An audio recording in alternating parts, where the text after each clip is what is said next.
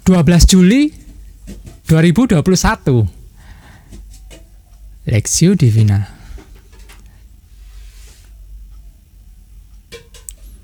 Keluaran 15 ayat 22 sampai 27 Musa menyuruh orang Israel berangkat dari Laut Tebrau lalu mereka pergi ke padang gurun Syur Tiga hari lamanya mereka berjalan di padang gurun itu dengan tidak mendapat air.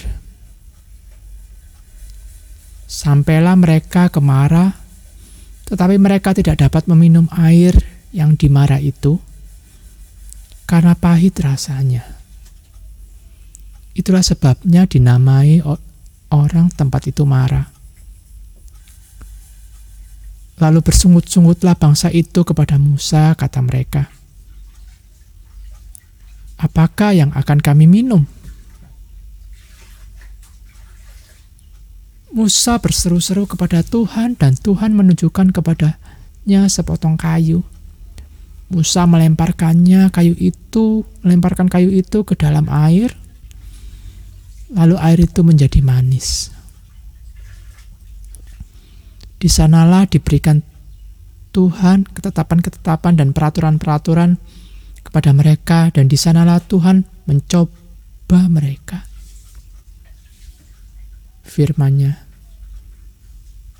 Jika kamu sungguh-sungguh mendengarkan suara Tuhan Allahmu dan melakukan apa yang benar di matanya dan memasang telingamu kepada perintah-perintahnya dan tetap mengikuti segala ketetapannya, maka aku tidak akan menimpakan kepadamu penyakit mana pun yang telah kutimpakan kepada orang Mesir. Sebab Aku, Tuhanlah yang menyembuhkan engkau. Sudah itu sampailah mereka ke di Elim, di sana ada 12 mata air dan 70 pohon korma. Lalu berkemalah mereka di sana di tepi air itu.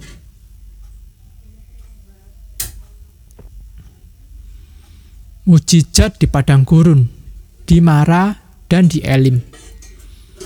Firmannya jika kamu sungguh-sungguh mendengarkan suara Tuhan Allahmu dan melakukan apa yang benar di matanya, maka aku tidak akan menimpakan kepadamu penyakit mana pun, sebab aku, Tuhanlah yang menyembuhkan engkau.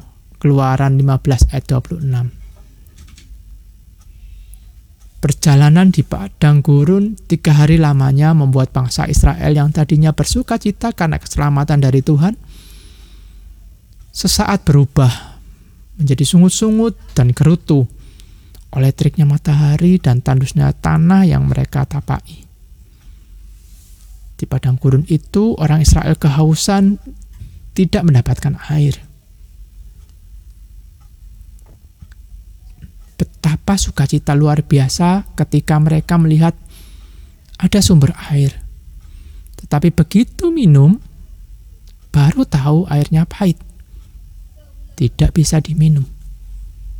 Karena keinginan yang tidak tercapai, mereka marah karena keadaan tidak sesuai harapan. Semua itu membuat hidup mereka menjadi pahit dan mereka bersungut-sungut Reaksi seperti itu mungkin kita katakan wajar, sebab baru saja lepas dari kejaran maut dan menyeberangi laut. Mereka seperti orang Kristen yang masih bayi. Wajar kita katakan iman mereka masih kanak-kanak dan sederhana. Tetapi kita tidak boleh memberi alasan kepada kondisi rohani ini. Masakan tiga hari perjalanan di padang gurun itu begitu mudah menghapus memori pengalaman manis ketika menerima keselamatan dari Tuhan. Betapa firman hari ini menjadi peringatan yang serius bagi kita. Apakah kita mudah bersungut-sungut dan menggerutu di hadapan Tuhan terhadap sesuatu? Tidak mengecilkan betapa berat dan dahsyatnya kekeringan dan dahaga di padang gurun yang kering dan panas. Betapa tidak gampangnya situasi memberi minum kepada jutaan orang yang kehausan seperti itu. Tetapi mari kita melihatnya dengan suatu konteks yang besar. Mereka baru saja dilepaskan lewati laut. Mereka sudah melihat dan mengalami terlalu banyak keindahan, keajaiban Tuhan di dalam hidup mereka. Yang mereka perlu adalah hati yang sabar, Sebab sebetulnya tinggal jalan sedikit di depan mereka akan tiba di Elim. Tempat yang limpah dengan air, 12 oasis dan 70 pohon korma.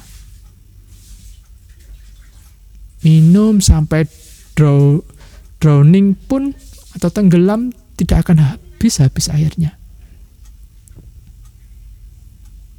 Tetapi ketidaksabaran dan childish behavior memperlihatkan bagaimana umat Allah mudah sekali lebih untuk lebih mencintai keajaiban dari Tuhan, tetapi tidak dewasa dalam kesusahan yang sementara. Studi pribadi, situasi apa yang mudah bagi Anda untuk bersungut-sungut di hadapan Allah?